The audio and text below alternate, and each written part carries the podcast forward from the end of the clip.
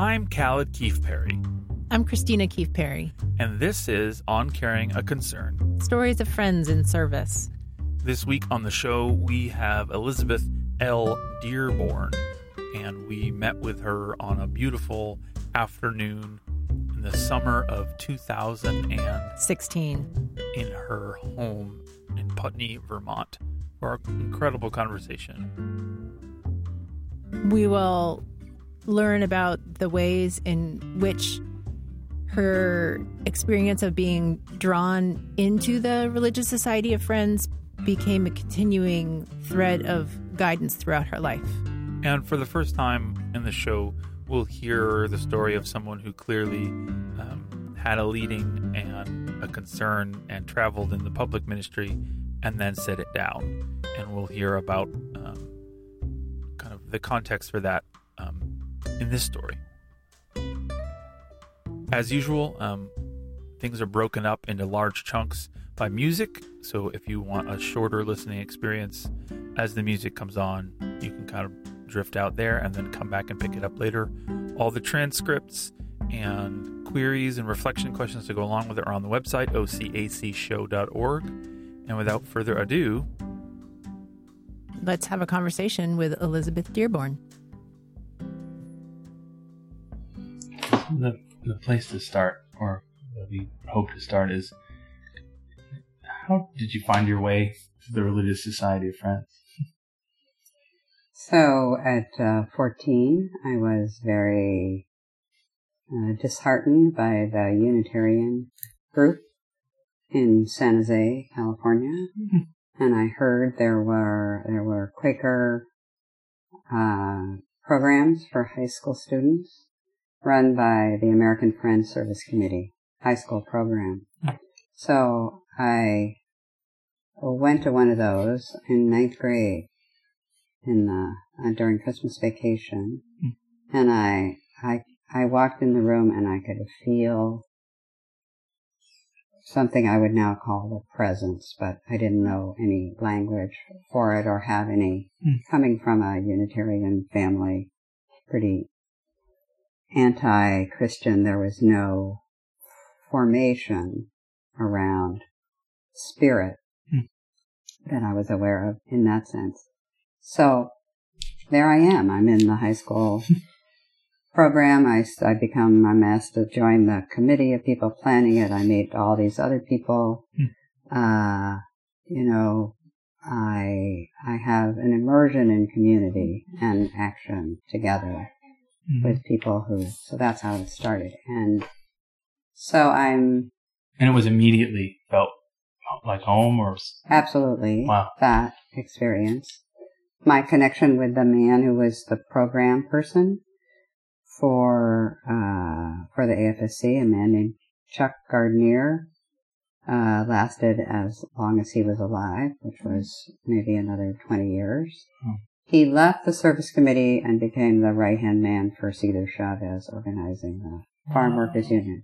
He was an unusual human. He was not a Quaker. He kept bringing people in from all walks of life to be part of these high school experiences. Hmm. So, but he gave me the introduction to Quakers. And then in my, my late twenties, I'm, I'm getting divorced and I'm, I've finished my PhD and I'm going back, and going back to meet him, looking for what was that thing I had Hmm. in high school. And I went to Berkeley meeting and became part of the group of 14 who formed Strawberry Creek meeting.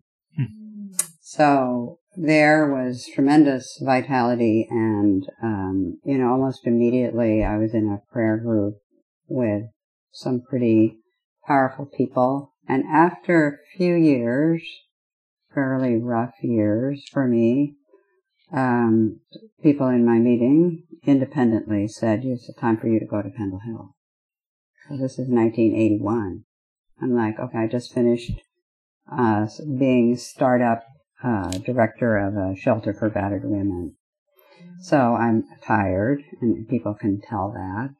And it seems like a good idea. And I think I'm going for like 10 weeks, and I'll come back and, you know, maybe move to Santa Cruz where there's a great meeting. And you know, maybe I'll, you know, just this. So I go to Pendle Hill. Being sent. I mean, really. Basically, yeah, people in my meeting said it's time for you to go. Different people, not actually a committee. People got the idea separately and told me at your meeting in August. Yeah. I, I heard it from several different sources. Mary Mache said to me, uh, so come over to my house when you get home and I'll show you the, bro- you know, I'll give you the brochure. so I walked into her house, you know, her apartment, and, and she was on the phone, so she just pointed across the room.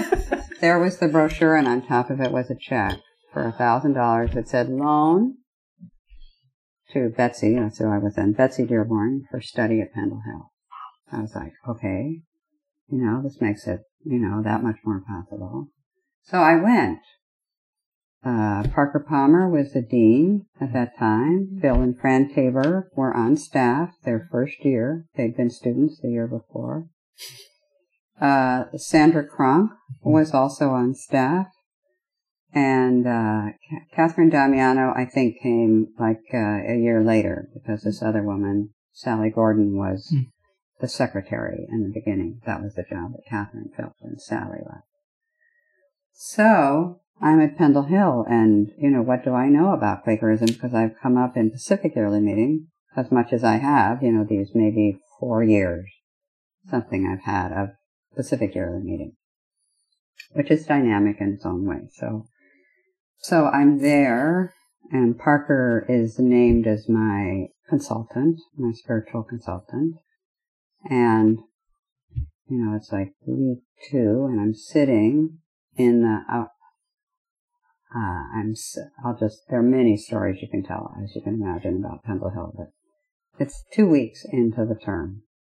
We're in the attic because I've established a, a studio space in the attic of the barn, and Jesus walks into the room while I'm sitting with Parker, and you know, basically, my experience of following leadings had been embodied by all these people in the AFSC that I knew.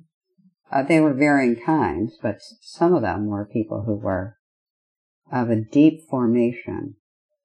And I had no Christian, I had anti-Christian upbringing. Hmm. So I was in a dilemma of hmm. sorts, but I also understood that if that was happening, I could trust my experience. Hmm. And I had just come out of, you know, like two years of a war zone. So, you know, I needed, if you will, refreshment. I, I needed to be someplace. I don't think I thought that then, but I can see now it was like a experience. I had had one other experience two years before where I had seen in meeting for worship like an archangel, I would say. And I, I never spoke about it to anyone because it was quite, uh, uh, it was beyond my ability to speak about it. And so when Jesus walks into the room, I, at the moment that he arrives and reaches his hand out to Parker, me, my eyes are closed. This is all happening in the inward scope. Parker starts to speak. And so that, I mean, that experience uh, shifted my life. I, I, a few weeks later, I said to Sandra Cronk that, you know, it was so busy and noisy at Pendle Hill. I needed to go someplace else because I was having these experiences with Jesus. She said, well, let me give you the name of this monastery. So I went to the monastery. So again, it continued there. So I began to understand that I was under a level of guidance that I had not hmm. been before. That my, uh, you know, I was kind of ripe for it in a sense because I didn't have any other, like, religious instruction really. Unitarians didn't really provide that. And yet I'd had this profound experience of community and service and then starting Strawberry Creek is, is, was a fabulous experience and, you know, my very first committee that I served on was clerked by Barbara Graves.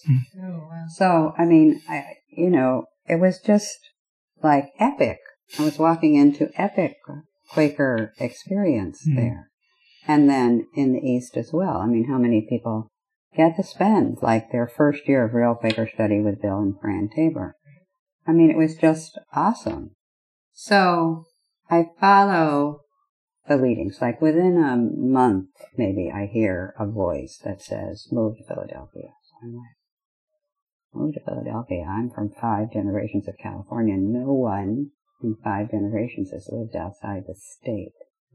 So I can say to you now, well, I mean, I gave over, but at the time, you know, it was just like, uh, it was, uh, and, and, and of course this is the life. This was the right life for me, but it was, it was, it was incomprehensible on a certain level Hmm.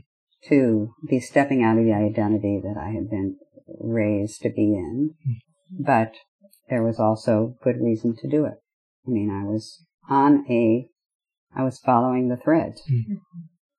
So when that begins to happen, you have a choice, you know. So, And did it feel? This is something that has come up, and I'm curious. Did it feel like a choice when it was happening that you could have said yes or no? I mean, was it that clear? It was kind of like a.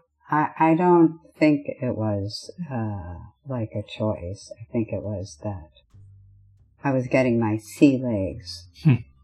in a new identity, maybe.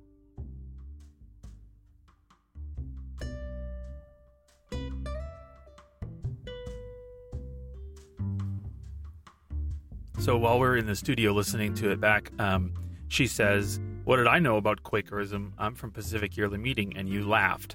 And um, you, you're from there, right? You came up to Quakerism uh, in that same space. That's right. You've worshipped at Strawberry Creek. You kind of worked for Santa Cruz Meeting with the teens. You were clerk of Humboldt County. So Pacific Yearly Meeting uh, is the place that you grew up in, or your roots were in in Quakerism. Not as a youth, but as an adult, you came to friends there. Why is it so funny to you? I, I think it's a combination of a laugh of recognition. My the very first meeting of which I was a member was Strawberry Creek meeting, and uh, After the '80s, yes, uh, certainly after it was begun by the 14 people that she mentions, splitting off from Berkeley um, m- meeting the on Vine Street. Strawberry Creek has a rich and powerful formation now. It's it's a different place than than I think she talks about. Also, Pacific Yearly Meeting's an interesting yearly meeting. It's a Beanite yearly meeting, an independent yearly meeting. what does what does Beanite mean? Uh, Joel and Hannah Bean traveled out there from Iowa. Iowa. That's what I was going to say. And they founded the College Park meeting, which, unlike Quaker meetings to that point, was not under the care of any other yearly meeting. And um, since then, what has grown up as Pacific Yearly Meeting is not affiliated with the larger Quaker organizations of Friends General Conference, Friends United Meeting, Evangelical, Friends Church International. It remains an independent and unaffiliated body. Um, and there's a kind of a Western Western spirit among friends in the West, uh, where there's some sort of unique innovations and evolutions of Quakerism, different than Pendle Hill. Cul- culturally speaking, uh, um, would you say that Pacific Yearly Meeting is, friends are far more likely to be kind of of the universalist bent than the Christian bent? When I was there, yes, I think that's true, or that was true. Um, Not, I not can't speak necessarily that all friends in the East Coast certainly uh, kind of identify as Christians, but it's even rarer in Pacific Yearly Meeting. I think that that was true, but I need to say it's been a decade Mhm. since I've been to Pacific Yearly Meeting. But maybe um, when uh, Elizabeth was there, that probably would have been the case. I bet. So, I mean, I think it suggests that the, the, the, the relevance of that is, you know, when she starts to kind of really explore Quakerism in her own faith, the fact that she uh, begins to have these visual experiences in worship um, of an archangel and uh, Jesus, uh, there are ways in which maybe that would have been uh, very surprising to her. That that's not her native um, visual language for faith. Um, I don't know what was, but that was not kind of the way in which her kind of um, what does she call it? Uh, the inward scope was turned. So whatever she's seeing in the inward landscape with her inward scope, um, it surprised her that these very Christian images were the things that kind of came to her as she was reflecting. Well, certainly she talks about growing up in a Unitarian home that was anti Christian, that there was no faith formation, there was a kind of an anti formation. And so she describes the dilemma of having these spiritual experiences that included this very Christian content, Jesus. Um, and she also says that she had had enough experience among friends to know that she could trust in that experience, mm-hmm. even though it went counter to the anti formation formation that she received as a young person. Okay. So, what's interesting to me um, is how clear she is around turning points. Now, again, she's had her whole life to reflect on this, but she has this incredible line, um, which I think is worth spending some time on.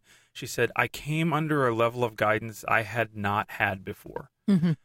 Um, I hear that to mean kind of as she's processing there at Pendle Hill, um, meeting regularly with Parker and other folks, and kind of having um, kind of cognitive or notional learning with the Tabers, but also worship um, with from Bill and Fran, and kind of building up and hearing vocal ministry and the kind of daily worship of Pendle Hill, um, receiving pastoral care, support, and guidance, deepening from Parker Palmer, um, meeting with Sandra Cronk, um, Kathryn Damiano. I mean, there are a lot of friends at Pendle Hill at that time who are who are deeply engaged in kind of spiritual growth and um, she's kind of thrust into the midst of it with with with a sense of openness that she then allows to guide her. And um, I'm struck with the ways in which, um, you know, the particularity of this story is really important. We don't all have the ability to kind of go off to uh, Pendle Hill for a year, um, and and Pendle Hill may not even be um, what uh, Pendle Hill was, or it's different, it's changed. And I guess one of the things that I, I'm wondering what your thoughts are about is, you know, part of the show is kind of giving people some of these narratives to kind of maybe see their own story in, but also to kind of hear some larger trends about how it is that people are called into service. Kind of how is it that it, it what's the experience of carrying that concern? And I'm wondering for those folks who are out there and are thinking, well, good good for her that she could go spend a year of her life in retreat in Philadelphia. Like what what so what what do we say to them about about about the reality that this isn't everyone's uh, um, path, but there may be something there for them. Like, do you have a thought about how that works? So, can I just clarify? So, these are not everyone has Mary Mache in their life to invite them over and give them a check. A thousand dollars to say go be in retreat, right? And a thousand dollars in the eighties was Yeah. something. Mm-hmm. I'll take a thousand dollars today. But I mean, like, so so someone's listening there, rolling their eyes, going, "Great." Like, first I got to do is find someone who has a thousand dollars for me or five thousand dollars for me. Like, wh- how do we? What is? What about this story? And how do we en- encourage people to listen if you're feeling, you know, this is an unusual story? So she had the opportunity to go away and to set her life apart from the busyness and, and rhythms of, of occupation to do this work. I think that what stands out for me was it also that she was able to make connections to people. We may not need to travel across the country to deeply connect with people who are on fire.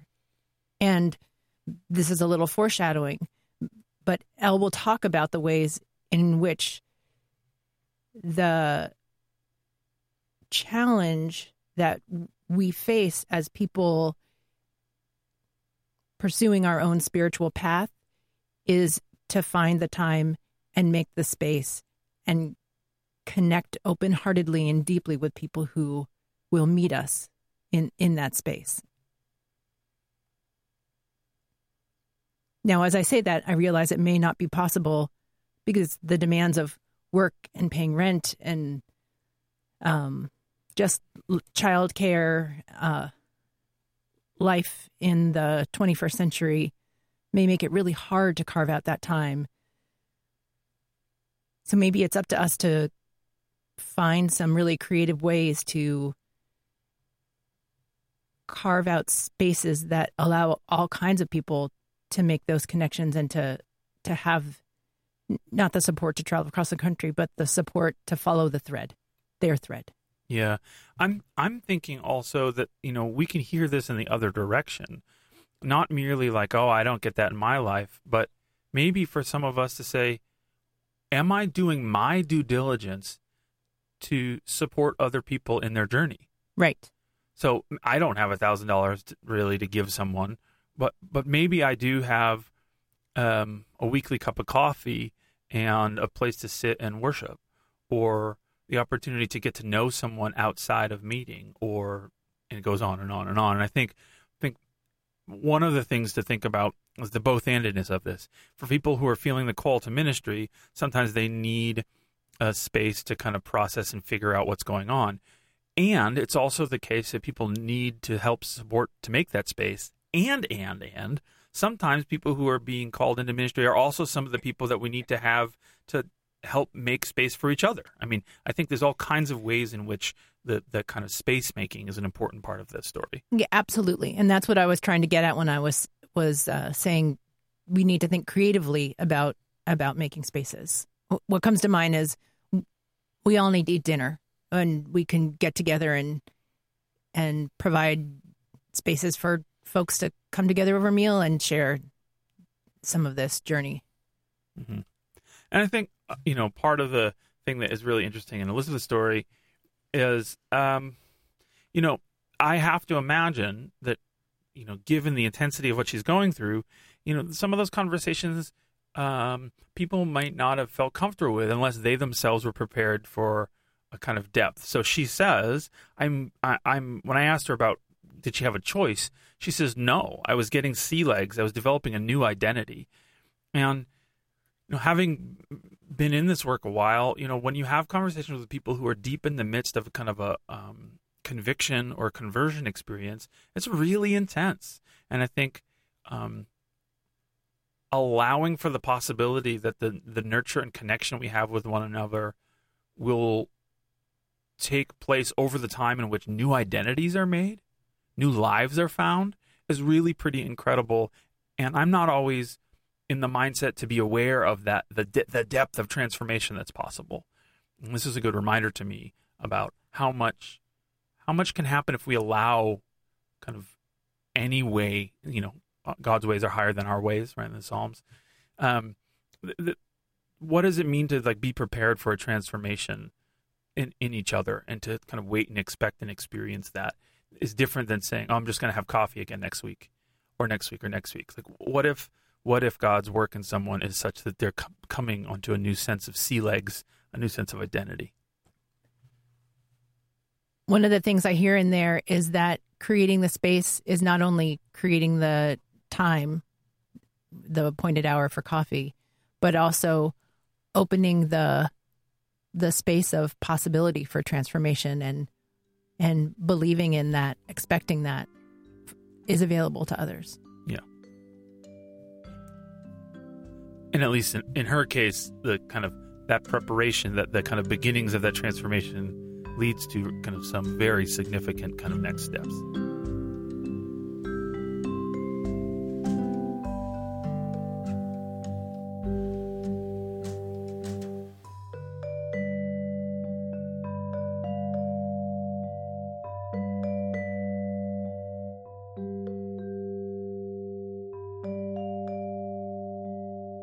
Leaving Pendle Hill at the end of the 10 months and I'm working in a Quaker camp. Because I didn't have enough money to stay for the whole year, So there's a woman at Chestnut Hill meeting, Trudy Hubbins, I think is her name, who put me up in exchange for doing some like gardening work for her on the weekends, and then I spent like four days a week at Pendle Hill. As a result, I'm going to Chestnut Hill meeting on mm-hmm. Sundays. And the very first Sunday I'm there, so this is like spring term, so let's say it's like end of March. Very first Sunday I'm there, um, a man stands up and in a Scottish brogue recites a line of poetry from Marianne Moore, uh, which was something like "Love is an exceptional thing" or something like that. So I go to talk to him afterwards, and it turns out that he's a poet and I am also. He suggests that we just send each other a poem every week, and then meet up on Sundays and connect. Mm-hmm. He's in his seventies. I'm 35. So we create that kind of friendship. The following summer, when I'm at the Quaker camp across the river in New Jersey, earning a little money, he comes to visit on my birthday. His name is Bryce Kemp. He was part of Chestnut Hill meeting for, meeting for a long time, a bookseller, never driven a car, very simple man. He came to visit me at the Quaker camp and he said, uh, I'd like to give you my estate. I said, pardon? He said, well, I see that you're following the spirit and I want to. My, before my wife died, we talked about that we wanted to give our estate to someone who would carry on our values. And I see that you're doing that. So, you know, I said, let me, let me just stay in touch with you because I'm going to be traveling for a few months down to the to Koinonia Partners, and then I'll be out in California, and, mm, and then I'll come back to Philadelphia. Let's, let's just stay in touch so I understand what it is you're really asking me. Because it was so unexpected. Mm-hmm.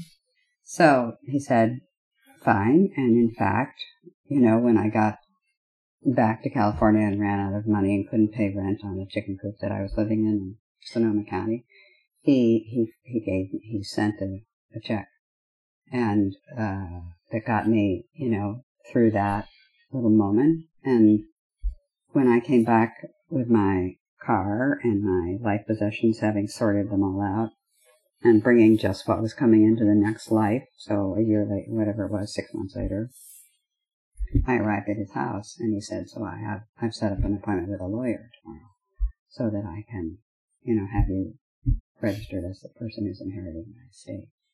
So we, so that all happened, and I was given this estate and house, so funds to travel and teach, and so we all, so it all it was all part of. There was a grand plan going on, but you know, so I come back, and there when I come back to Philadelphia, uh, Bill and Fran and Sandra and Kathryn Damiano and Barbara Snipes and a woman named Patricia Brown are all in a, they're a group of elders, basically. And they invite me into that group and I share some of what's going on because I'm beginning to see more deeply. And they, two, two things are going on. So this is one of them. So this eldering and they send me to North Carolina to have my visions authenticated. And did they tell you that? Yeah. They said, so there's only one other person, Bill says, that is seeing like you are in the Society of Friends. It's not common. So here's a possible next step. You know how they would say. They wouldn't say you need to go. They would say, here is a possible next step. So I went to, to stay with Caroline Treadway. Mm. and, uh, uh, whom I had never met. And in the morning, the next morning we had worship and Jesus came in the worship and poured oil over her head. So over lunch that day, I say to her, uh, so Jesus was there this morning in the, in the worship you and I had. Yes, she said, you see him and I feel him. And he was there. And I said, but I didn't understand what he was doing. So then I described this experience of him pouring oil over her head. And, and she said, my son died of AIDS three weeks ago. And then I meet with uh, David. David, the, he's a the bulldog for God. Yes, Yes. right. You know who I'm talking about, Yes. right? Yes, we have. Too bad I know that, not his last name. Well, that's a good way to remember him. Yeah. So and then I met with him also, and he did a sort of a deep scrutinizing. I'm married to Richard by this time, I think. So, um, so this must be like in the elders group a few years later. This is not right when I come back. I'm, I'm, and I also, so I live in Philadelphia for a few years, and I have this group of elders, and I have this leading to do. I mean, this is a gift right, that has come to me. So, I mean, the whole biblical stories about spiritual gifts and all of that. One of the things that I did after Pendle Hill, when I came back to the East Coast after seeing the lawyer, was I then I spent three months in residence at the Church of the Savior, mm-hmm. where where the vital and sort of life of a church was revealed to me on the whole idea of spiritual gifts and raising them up. And so I, so Tom Swain and I then established this thing hmm. called the Gifts Group in Philadelphia. Anyway, so there are like maybe eight of us, and we are uh, traveling. We we meet. I think we met every week or every other week for three hours, an hour of worship, an hour of sharing, and an hour of work. And the work was that I mean, almost immediately upon forming, Tom Swain and I began to be invited to teach about spiritual gifts, which is fundamental in the Church of the Savior. And so we cr- began to create ways of doing this among friends and traveling in the ministry to Ohio, to Pittsburgh, to, Wow. you know, so Philadelphia, I mean, to Baltimore, to, to Northampton meeting, to, so so we're cre- we're a group. So I have a group of elders of the first, we'll call them, you know, like uh, incredibly seasoned people, and then I have a group who are the the the, the uh, holding the work together, and all have their own engagement in the unfolding of gifts. So And when is this approximately? when is this happening? Yeah, the 90s. I mean, the 90s. Um, so Pendle Hill was 81, so this is probably 83, okay. four, five, six. Because I'm still doing it in six, 86, but that's when I married Richard. Moved to, moved to Washington and I, and couldn't be in the group. Right.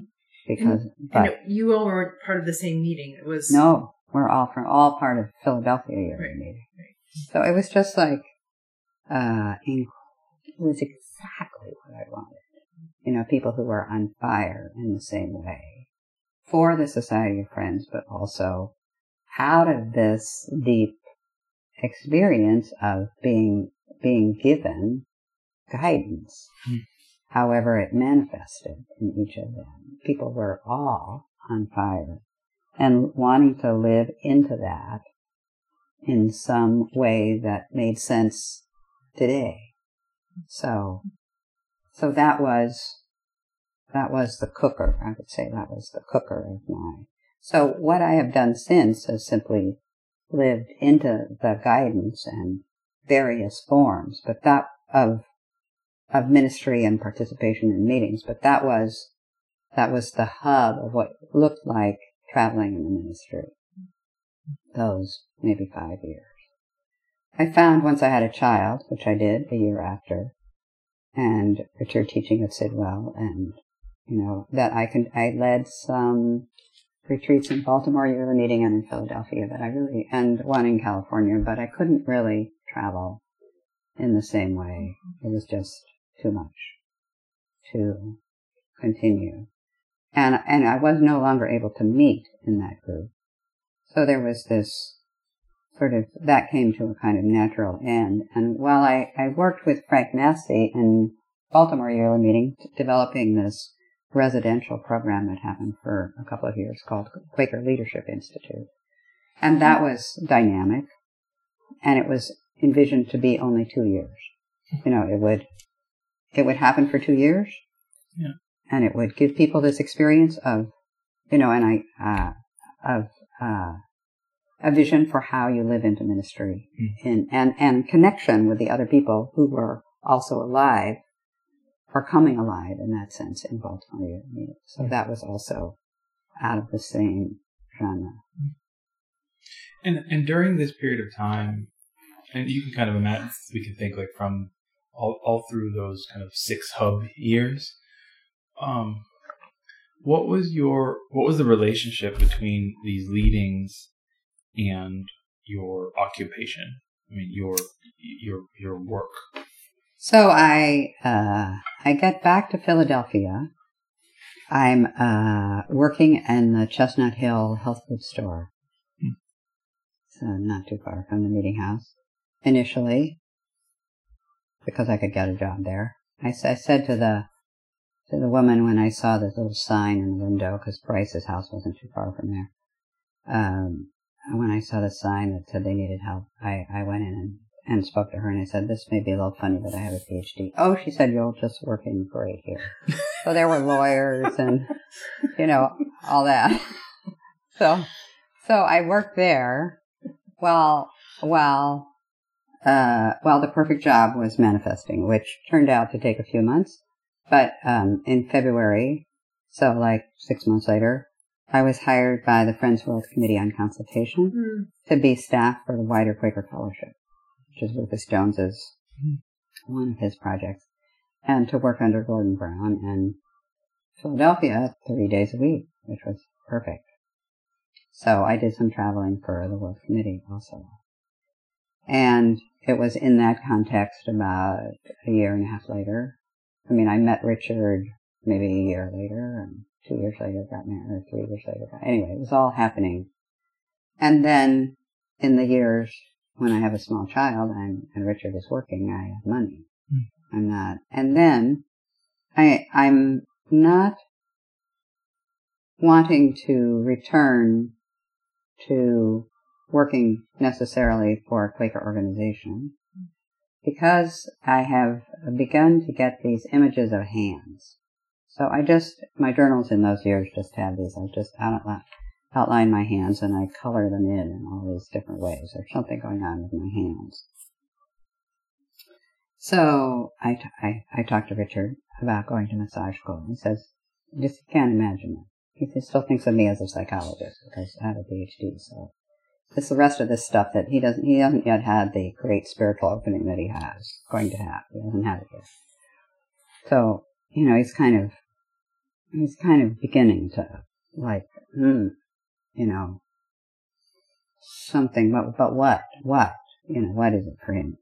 I want to go to massage school and it takes a year for him to get on board with that. And finally we're at Pacific Yearly meeting and this guy, Clark Dixon Moses, oh. follows us around for 24 hours practically to get Richard in this conversation. By the end of the conversation, he says, okay, you can go to massage school. We come home to Washington, I contact the massage school. Somebody has just dropped out. They're going to start a class in three days. I can be in that slot.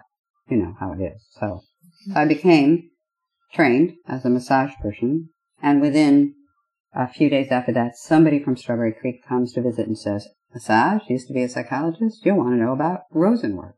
Mm. so I was like, okay.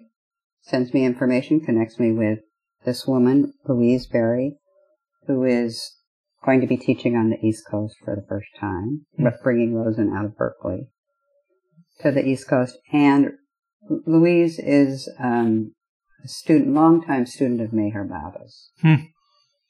And she does this work called Rosenworks, of which I know nothing about. And in that context, Jesus came into the room frequently. Sometimes others, others, Hmm. uh, also. Uh, my brother who had died sometimes came.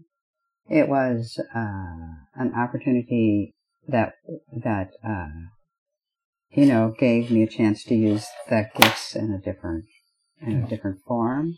And I didn't speak about it, uh, uh, unless there was some reason to speak about it. But it was very, moving to me. Very moving to me to be able to, you know, walk to work and be in this space, you know, for five hours or something and come home and make peanut butter sandwiches. And, you know, it just allowed the two to work together. I mm-hmm. had a husband who was making good money and had been a wise steward. So, I mean, I could, mm. the whole financial thing, I covered my expenses and I made money, but, but I didn't make a huge amount of money. Mm-hmm. But I could, I could live from the place that I needed to live from. Mm. And I did that for, until, until I was, so I did that for 20 years. And when we came here, I was under, like, I, the, the direction had, the, had quieted, that's the way I would call it, had quieted. So I just recently got the, got, I mean, began to be able to, to, uh, be, use, use those skills again with people, just like muscle testing on things and, you know, just so for 10 years I've been in a holding pattern because, not in a holding pattern, I had no idea it was going to open again. Hmm. But just under, under clear, a clear understanding that the energy needed not to go out. That I needed to be in a period of rest. And, uh, when you're channeling, it's very, uh, it's very compelling but at the same time, there's a certain energy drain on the physical body, and I needed to stop.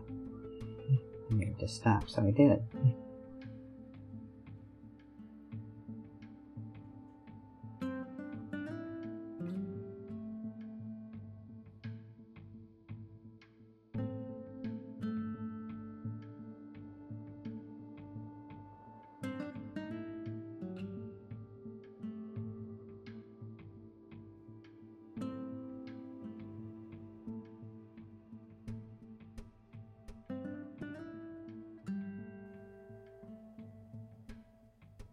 This section, I continue to be impressed by the ways that her journey seemed to unfold in the, in the kind of classical sense that friends talk about of way opening, of opportunities unfolding before her as she listened and sort of moved deeper into a life lived under guidance. What was what was the word you used there? Classic, is that right? Yeah, I think of, that friends talk about way opening, that that's part of the evidence, maybe is a way to say it, that you're following faithfully. The next step is clear, and opportunities present themselves that are consonant with the leading that you are having, or su- or support the the journey and the work. Mm-hmm. Yeah, I mean, so the the thing that that strikes me the most significantly there um, is around the sense of kind of openness, right? The open, kind of big T, big O, is is kind of itself a countercultural position to take, right? Once you have a PhD in psychology, you're a psychologist. Right. I mean, th- that's the way that it's supposed to go, right? By the time when you're in school, you're a doctoral student. When you're out of school, you're whatever it is that you got minted in the doctoral process. And so to end up working at a co op and becoming a massage therapist, not because you feel like you have to because you can't find a job in your field, but because it seems like that's what you're being called into, is um, a really kind of unusual story, I think. Right.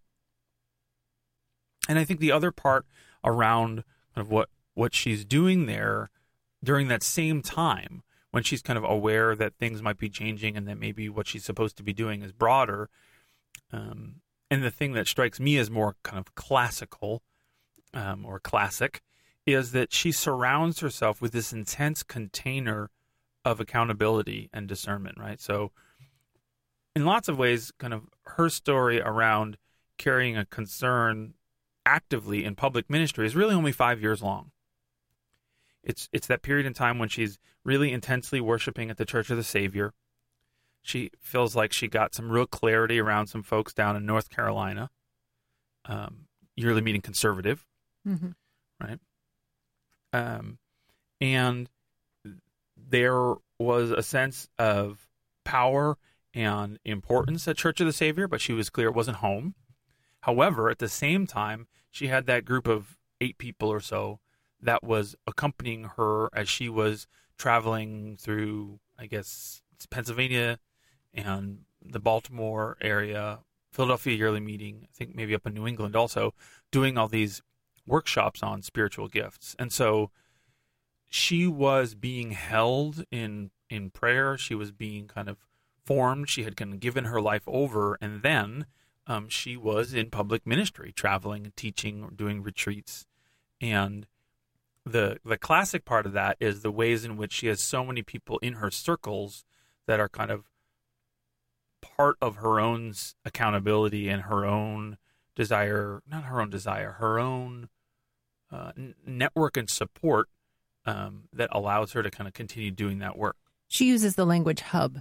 Yeah. She says that that that elders group in Philadelphia and the gifts group that those two groups that came together were the hub for her of traveling in ministry. A group that was set on fire in the same level and, and, and living into guidance in the same way that she felt like she was on fire and living into guidance. Yeah, I mean, and it goes back to, it reminds me of uh, the prophetic stream again, which is a link in here because uh, Bill Taber himself was one of her earliest teachers in Quakerism. And I, I wonder about the connection made there because one of the things he says in the prophetic stream is that he understands the kind of early motion of uh, our traveling ministers as something similar to the band of prophets from from the Hebrew scriptures that that prophecy can be caught. It's like a it's like a um, kind of a collective catching on of measles or catching on fire or something, and that it's not really just a solo show, the kind of lone prophet on the hill. Um, it's more of a kind of roving band of of people who are there to support one another, to to push each other into kind of greater depths and greater faithfulness, but also then to be able to kind of rein them back in, right? That this hub idea is is very different than the go it alone approach. And when hubs are possible, I think they're incredibly powerful. And I think a lot of people, I know, I long for that, and I feel to some degree I, th- that some of that does emerge. But there's also seasons when you're like, "What the heck? I am all alone out here," you know. And and so that's a good kind of a noticing uh, or a yearning that sometimes manifests, but it, but isn't always. And, and it's another place to think of like, what could we do to make sure that we're supporting one another better? This is another place where that shows up because not everyone has access to that kind of hub. Right, right. I mean, in some ways, right? I think that's what our ministries and councils are supposed to do, is, is provide kind of weight, right? The weighty friends is supposed to provide the weightiness, accountability, encouragement for people who are living into ministry to kind of more fully live into it. I don't know as if our ministers and councils always do that, but it seems to me as if that's part of kind of what their function could be. Could be, and especially is in the, to use a phrase that's common, in the sort of DNA of what ministries and councils are. They came out of the ministers, elders, and overseers meeting together. And one of the things that that group of friends provided each other on second day was support and accountability and guidance. So if if our ministries and councils, if our committees of ministry and council are inheritors of that tradition, then it, it does seem like it's clearly a function that that they should be doing.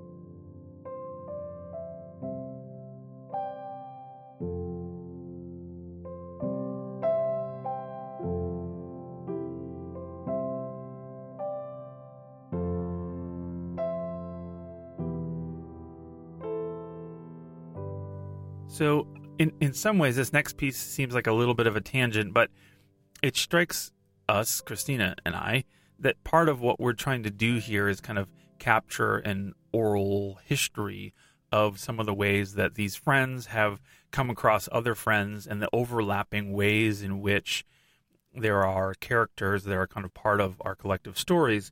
And one of the names that got uh, raised up by uh, Elizabeth is this guy, David Martin, um, who gets referred to as a bulldog for God down in North Carolina yearly meeting conservative. And um, David is at the center of a very significant portion of of life that Kristina and I shared.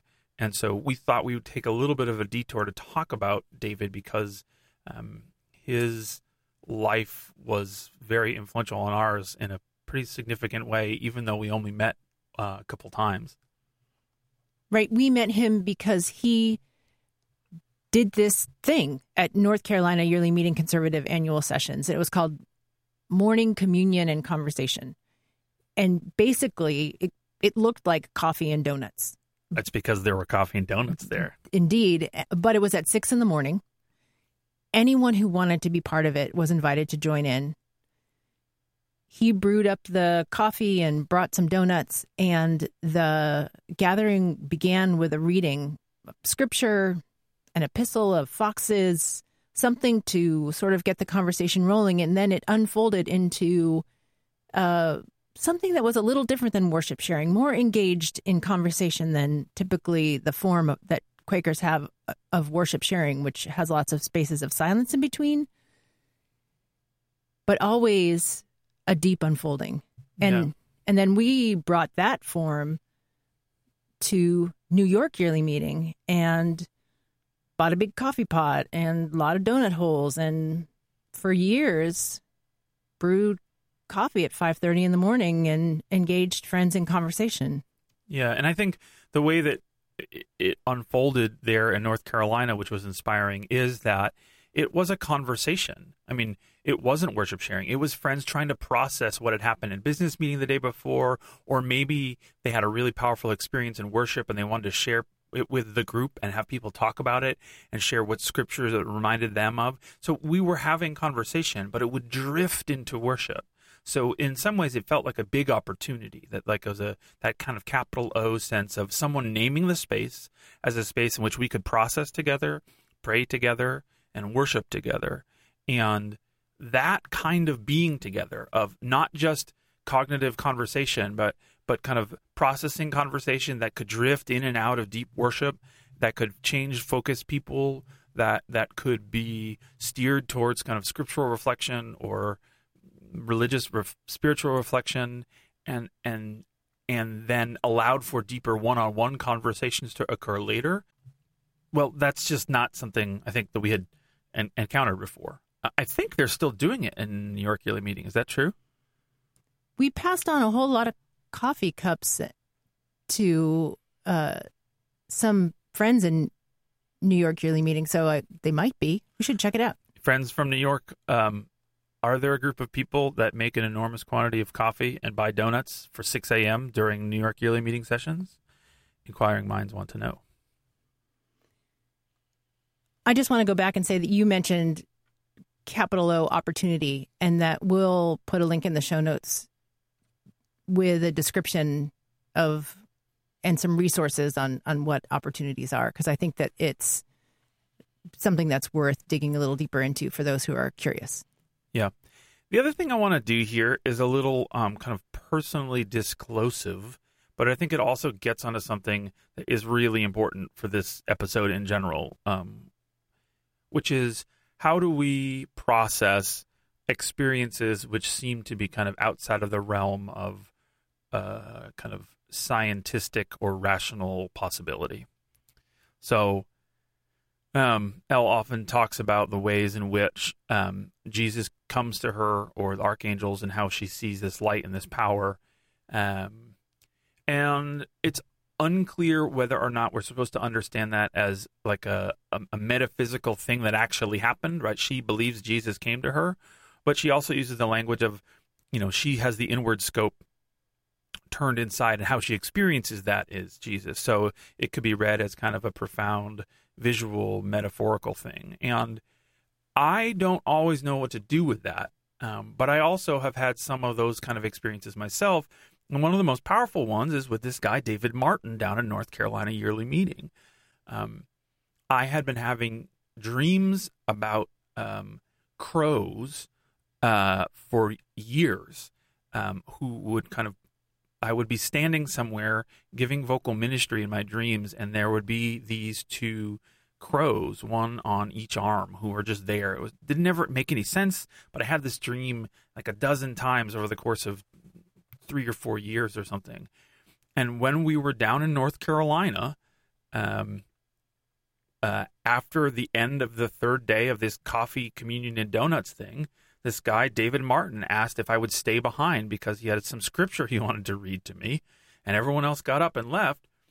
And uh, he reads the passage, First Kings uh, 17, and it goes. Um, I don't remember where it would have started, uh, essentially Elijah is told to kind of go, um, go out near the the uh, River Jordan and just kind of like chill there and and God says to uh, Elijah, "And don't worry, um, the ravens will feed you." And so he goes out there and drinks from the Jordan, and then the ravens come and bring him bread and meat in the morning, and bread and meat in the evening, and he drinks from the river. But after a while, the river dries up because there's no rain in the land. And I remember just totally feeling like gobsmacked because what I heard I mean, I knew the scripture generally, but suddenly I had this idea because in the dreams it was always the case that the birds were there when and I was kind of giving vocal ministry. I didn't always remember what I was saying in the dreams, but it was always very clearly they were like part of what vocal ministry was. And then this guy who doesn't know me at all says to me kind of via our, you know, the our shared text in this book of Kings, First Kings, don't worry, the birds will feed you. And I remember just totally feeling like it was inexplicable. Like, how, there's no way he could have known that for years I've been dreaming about mm, these birds. Uh, th- like, that's not something that is trackable. I guess it's he could have randomly selected this text because it's not unheard of. That is to say, we certainly do share that whole book in common, and so like you pick anyone, it'd be like, whoa, maybe that's one that matters to him. But I remember feeling in my body, like, okay, tend to the vocal ministry, it will feed you. And you know, I think sometimes that uh, I don't understand what it is we're doing. Um, I don't have a really good cognitive explanation for what happened with David Martin. Um, I know how it felt to me and how the consequences of it played out because I gave over even more significantly to travel and to vocal ministry at the point. I don't know what it means for Jesus to walk into a room while Elizabeth Dearborn is talking to Parker Palmer or for people to do faith healing. Like, none of that stuff makes any sense to me. Um, I don't know how to process it. And I think it's important to tell the story regardless. I, I don't know what to do with it. I don't know if I quote unquote believe it. And I'm not so sure belief is the important thing. Do, do you, I mean, we've talked about this a lot, but I'm wondering, you know, because this is stuff that isn't often talked about, and it seems like part of what we feel under the weight to do here is to talk about things that don't often get airtime. Like, what, how do you process some of this stuff? Obviously, you know my story, but like, how do you track some of this? There's a couple of things that I, I hear in the sharing of that story and your question. One of them goes back to something that uh, Elle said earlier in the conversation with her, which was that she had a dilemma. What she was encountering didn't make sense, but she trusted her experience. So maybe you can't explain why it happens, but you have the experience. And if we are open to trusting the experience, I think we're also open to receiving further experience. And then we begin to have a language of these experiences or a set of these experiences that form contours. And we can, if we talk about it, which I agree we don't do enough and we should do more, if we talk about it with each other, then we can begin to share how, how the contours and landscapes of these experiences work in our lives individually and as a community and provide support for each other. The other thing that occurs to me as you shared that story about David Martin reading to you from First Kings, when you say, How could he have known about the crows? He didn't know me at all. When Quakers come together in worship, what the goal, quote unquote, of worship is, at least for early friends, and, and I think this still holds true in some circles, but the goal is communion. The goal is communion in a in the spirit. It's worship in the unity of the spirit collectively. So that same phenomenon that people kind of joke about where they're thinking of a particular thing and testing to see if it's a piece of vocal ministry that they're supposed to give in a meeting for worship and someone across the room rises and delivers that same piece of vocal ministry but does it better. I think that it's that unity of the spirit that connects us in that space that we don't know how to talk about and prompts us to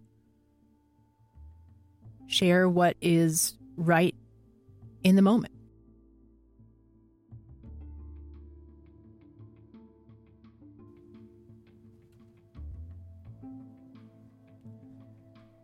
For me, the point of meeting for worship is communion with God. This is facilitated by the presence of others who are in this same field. They may not have the same words, but they're headed in the same inward and Godward direction. We worship together because we are all needed in this process of helping each other approach God. And this approaching needs humility, grounding, openness, inspiration, and guidance. No one person can provide all of this. The more gifts that are rightly shared in the process of worship, which is at Sunday at 10 and all during the rest of our collective lives, the more likely we are to receive the most true message of love.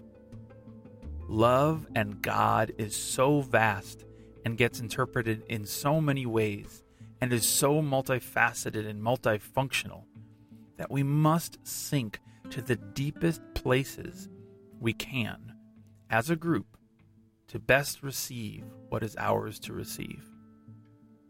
Gordon Bishop, Grass Valley Friends Meeting, Pacific Yearly Meeting.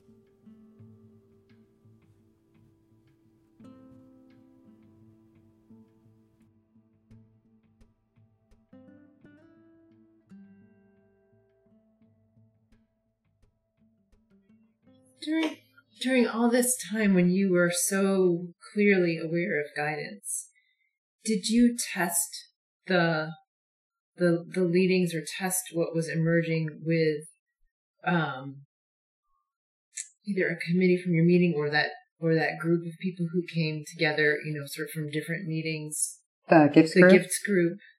Did you guys provide clearness and or accountability for each other? So, um, yes, in the initial years, but that was before I was doing this work.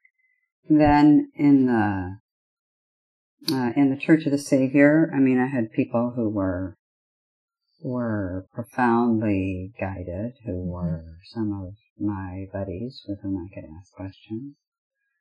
Um, I was not, I never found in the church, I was in the Church of the Savior for five years, but I never felt like it was home for me.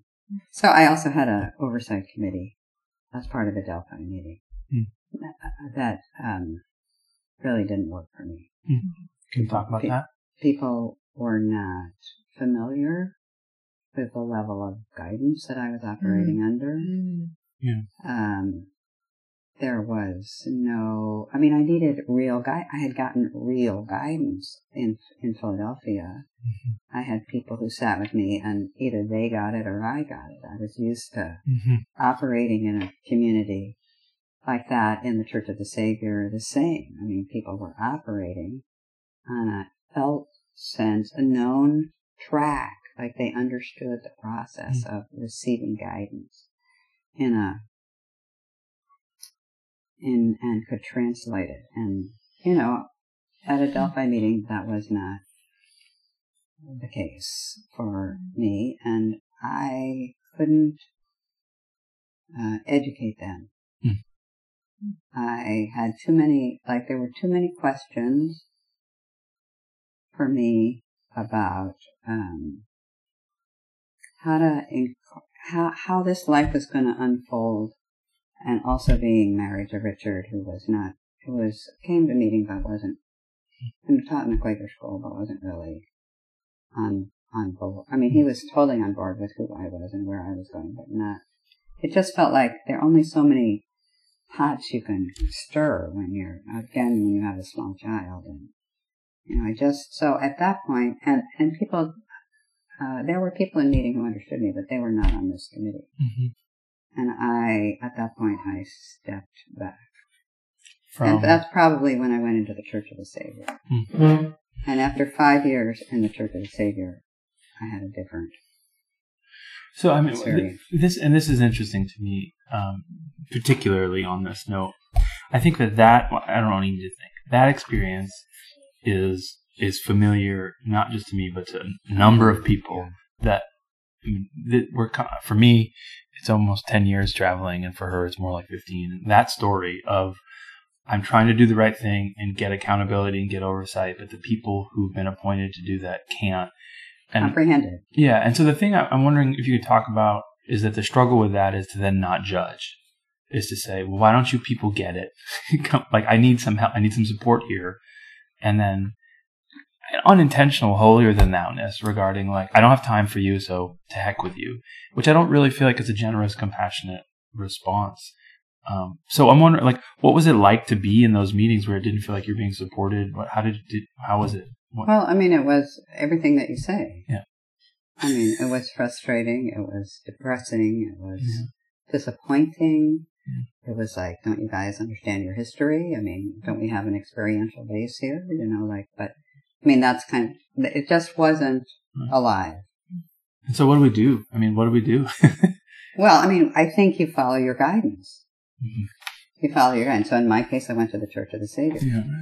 So, which was right there, which had Quakers in it, Mhm. which had uh, the kind of vitality that would support this whole movement. I was uh, becoming a healer, and um, uh, and my daughter was happy there.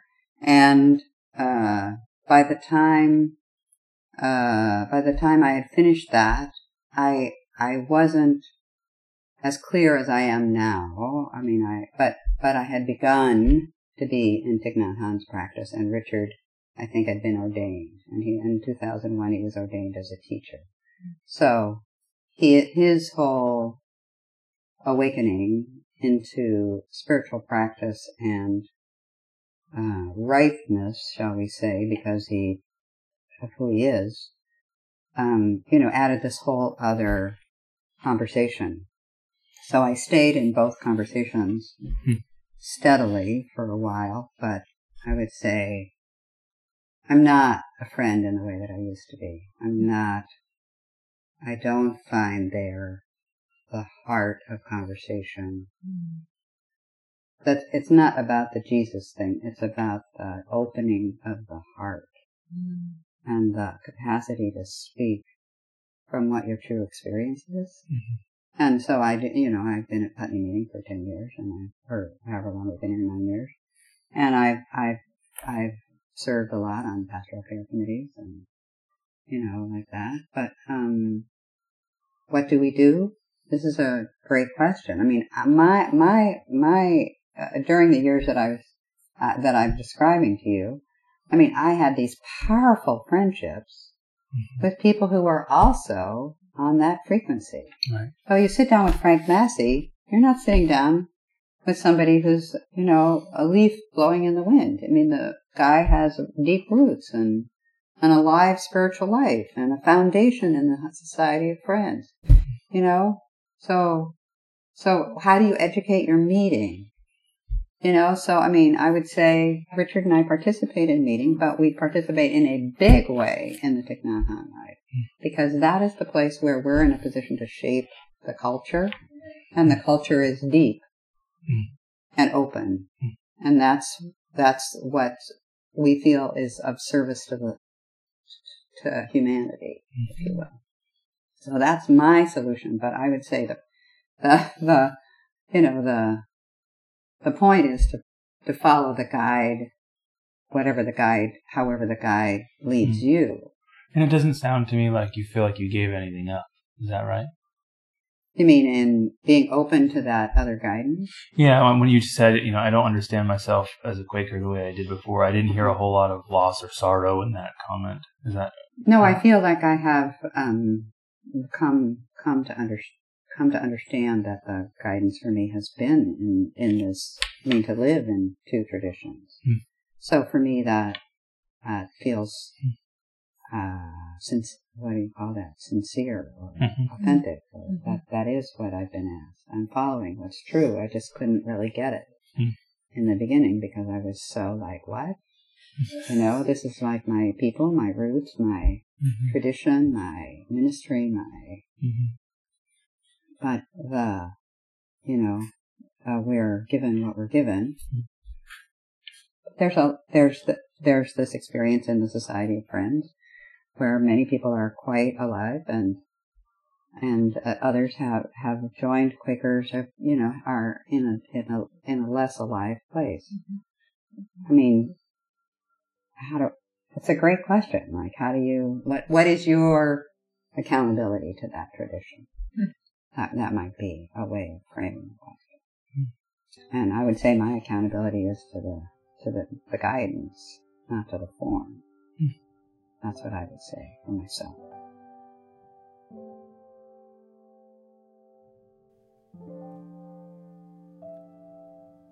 Whether because of the dominant culture or human nature or some combination of the two, for some, the journey of ascent never ends. They trade the games of youth for the corporate ladder, the social pyramid, or the alluring world of politics with their power, prestige, and possessions. There's a hook for each of us to pull us back into the center of the story, back onto the never ending climb. But it is only when I give up the journey of ascent and begin the journey of descent that meaningful change happens and deep spiritual growth can begin. Putting oneself at the center doesn't work because it ultimately must fail. No matter what attention I give to my personal development, my individual rights, my physical and emotional and mental health, my financial security, my estate planning, ultimately, the me at the center of this story dies. Whatever we build on and around, other than God, ultimately dies. It lets us down. When that realization hits, it is devastating. No softer word will do.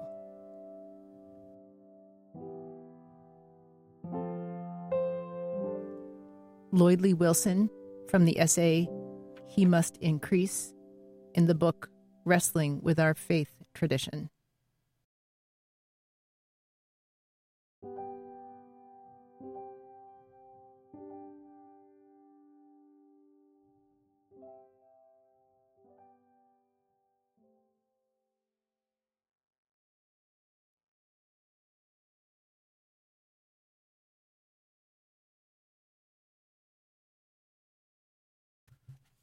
So I think you know that Lloyd Lee uh, passage that you found for us. Um, is really interesting, and and one of the ways I hear it, uh, at the end, you know, he says everything except that which is built on God um, kind of falls away, and I think there's some there's one way to hear that in which we need to kind of be oriented on God in the kind of abstract or in the metaphysical, like orient towards the Godhead, like the God of all time, my, my, my, my, right? I I struggle with that that version of it.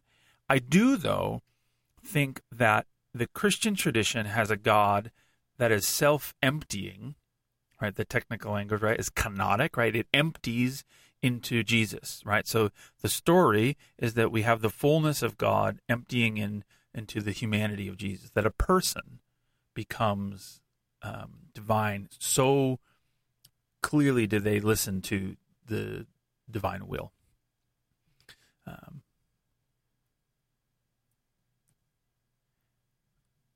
so, in that sense, when I hear Lloyd Lee saying we have to be oriented towards God, I I hear it as the possibility that living for others is living for God.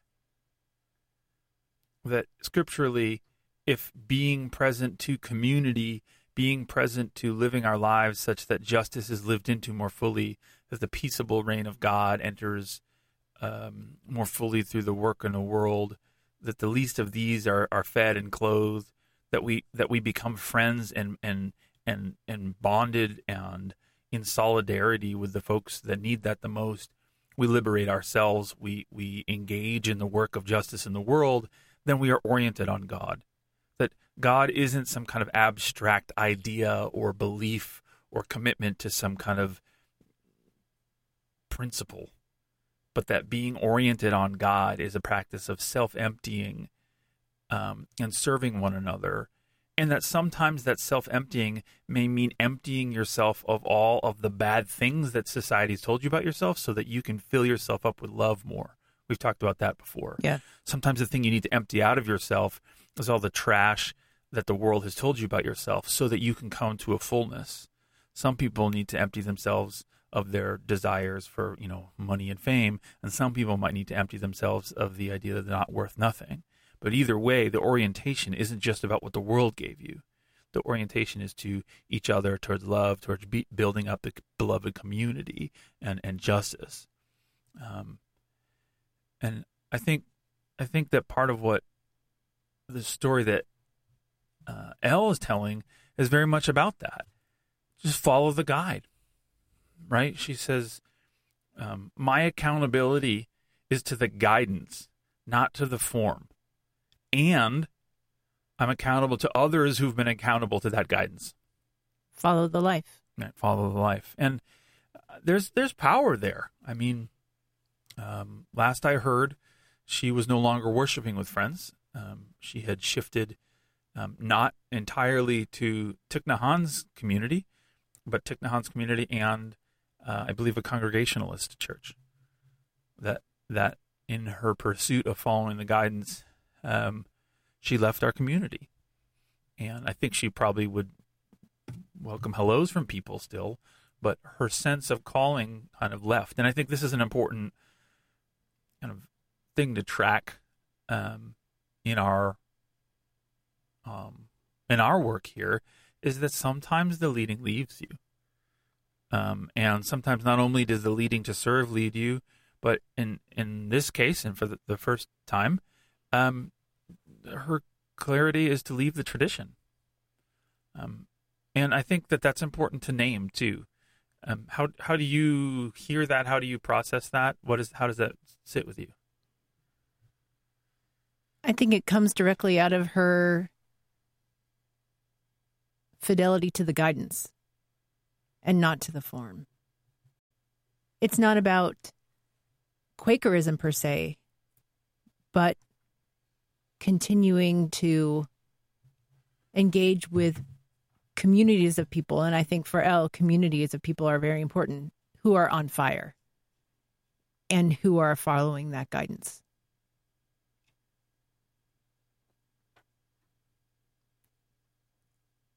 we've known other people for whom it has been the case that being faithful to the leadings and guidance that they've received has meant leaving the religious society of friends, people who grow up in it. And they continue to be faithful in the work that they do in the world because their adherence is to the guidance and not to the form above all else. I mean, and that's the that's the opening of early friends. Or one of them is to follow the life and power. I'm struck also with this like incredible uh at least on surface paradoxical comment that she makes, but it just seems really right to me. She says, um, I want to be in a place where when she's talking about the fact that she and Richard are doing more and more work in the in the Nhat way, she said, I want to be in a place where we can shape the culture. A place that is profoundly deep and open. That's fascinating. She wants to be in a community of people that is willing to allow its culture to be shifted. And how is it willing to let its culture be shifted? Because its culture is so deep and open. Um, that's really tricky. And, I don't know anything about Thich Nhat Hanh's communities, uh, just his writing, but I imagine that part of the way it shakes down is a confidence in the practices and the traditions at such a level that adaptation can take place because there's a kind of shared understanding of what's at work. And it makes me think, man, maybe what's going on in the Religious Society of Friends for for Elle here is that she feels like people don't know enough about where we come from you know, she even says like our own history, and because of it, we're not able to experiment or, um, what does she say? Shape the culture because we don't know necessarily how to play with it right. Right? It's like harder to improvise if you don't know your scales, um, and so you just keep playing what you're playing um, until you learn them, and then you can play something other than that. I guess I hear the the deep and open with a real emphasis on the and. That you need both to be strongly rooted. And certainly her if we go back to earlier in the conversation, she she talks about the, her first year of really learning about Quakerism was with people who were all deeply rooted in the tradition and encouraged an openness to a listening guidance. I think that the being deeply rooted in in the tradition allows for openness, at least in this tradition.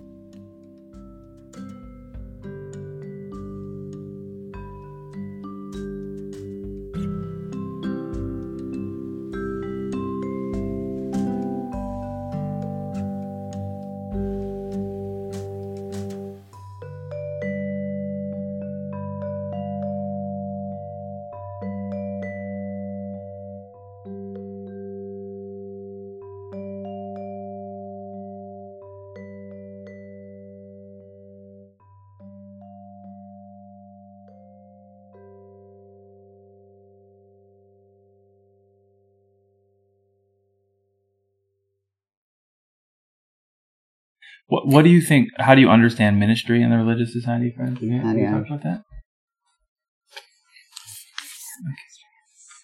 Or do you? What? T- talk to me some more. Like, what did it mean question. for you? So, so, so, you know, Talk to me more uh, so the devil's advocate position on this is we don't do ministry. Other kinds of Christians do that. Um, we got rid of it all. Um, we don't have ministers. We don't do ministry. Every, you know, Oh, everyone is a minister. Sure. Like in that sense. yeah, Oh, that's that's that's. I mean, what I understand from the history of the Society of Friends is that we have different gifts. Mhm. We have different gifts. So some people have the gift of being uh, elders.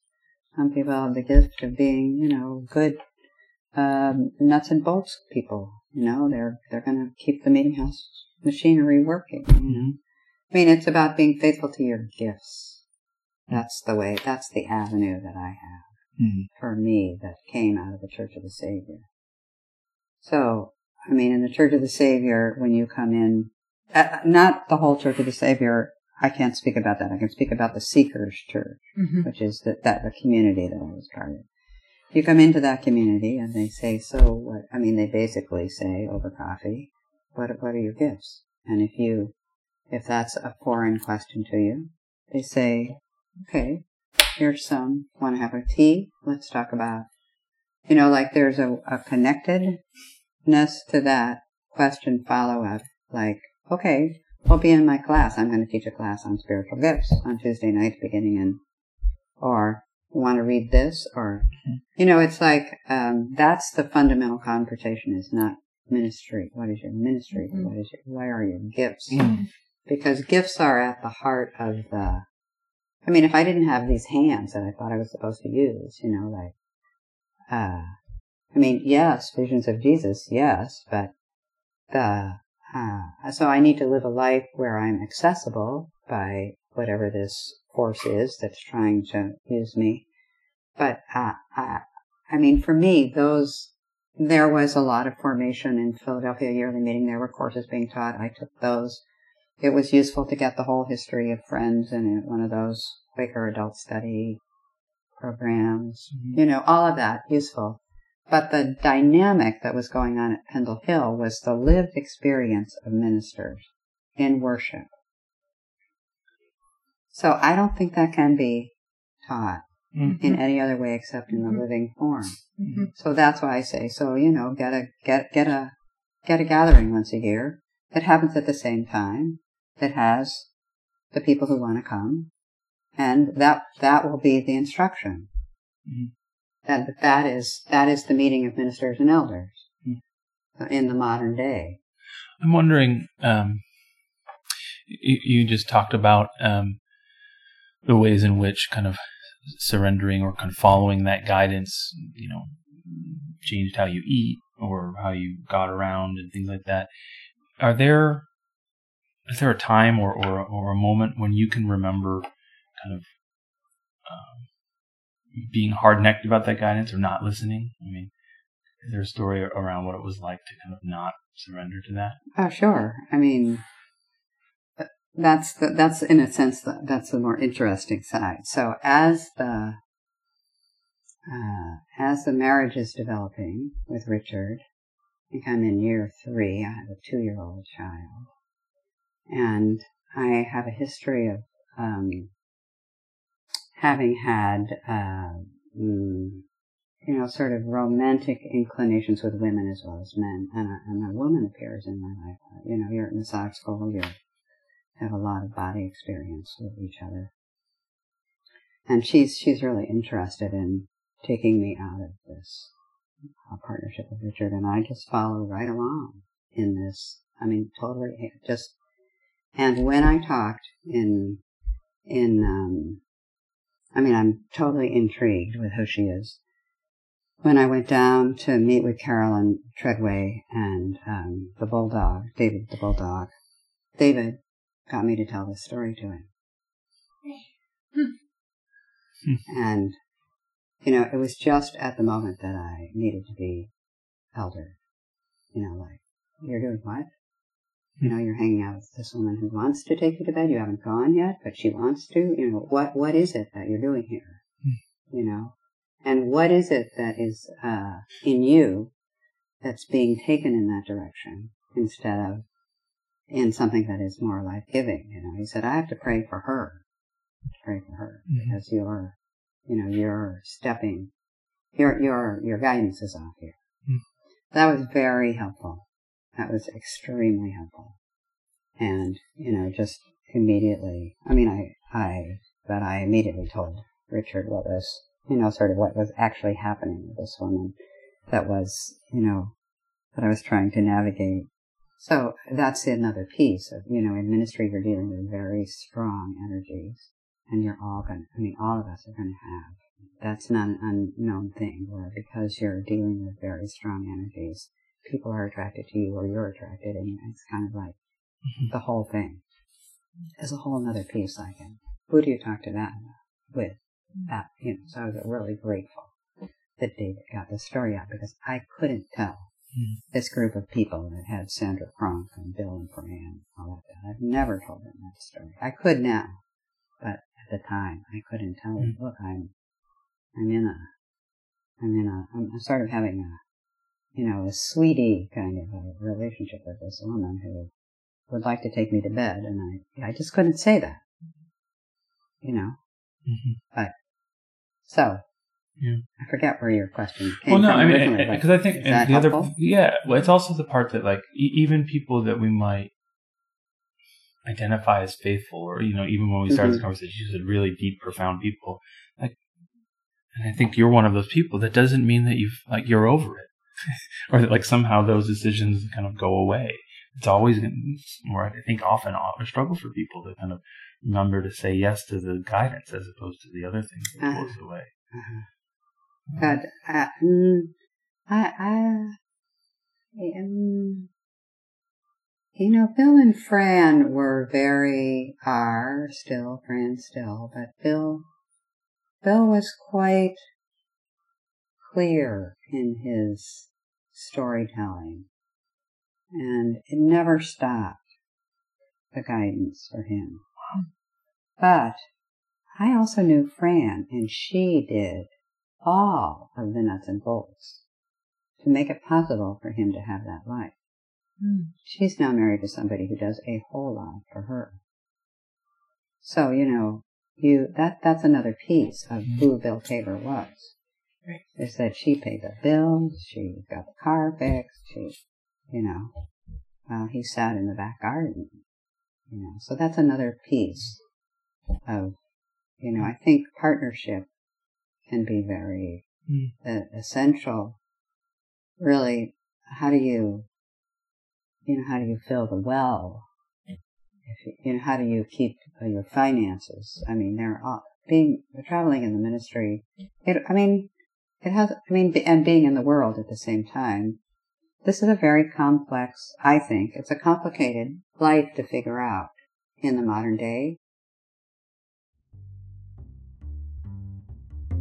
It's it's it's hard. So how do you how do you navigate it? We want to thank Elizabeth L. Dearborn for sitting with us. Um, it was an incredible afternoon and a gift to be with this friend. And so, thanks to you out there. Um, and thanks to you all for being able to be with us as we kind of sat in the wait and the um, wake of that conversation. We will be around next Friday with another episode. So check us out on ocacshow.org You can also visit our Facebook page on Carrying a Concern. and every Friday at 4 ish Eastern Time, a new episode becomes available on the webpage, linked to on the Facebook page, and also on iTunes and Google Play. So keep uh, the listening happen and let us know if there are any ways that you all are using it out there in your meetings or in your own devotional lives. other questions you've got? Things you'd like to hear us talk about more specifically? Um, things you just want to uh, correct, maybe? Yeah. Do you have a concern with the way things are going? uh, please let us know. And um, before we go, um, we want to make sure we give thanks to our committees of support and care and accountability here at Fresh Pond Monthly Meeting, without which Kristina and I uh, couldn't do um, what we're doing. We also want to thank the Legacy Gift Fund of New England Yearly Meeting for the financial support of this podcast As well as the Obadiah Brown Benevolent Fund. and the Salem Quarter of New England Yearly Meeting. Thanks to them and thanks to you for listening. We'll see you next week. Thanks. Bye bye.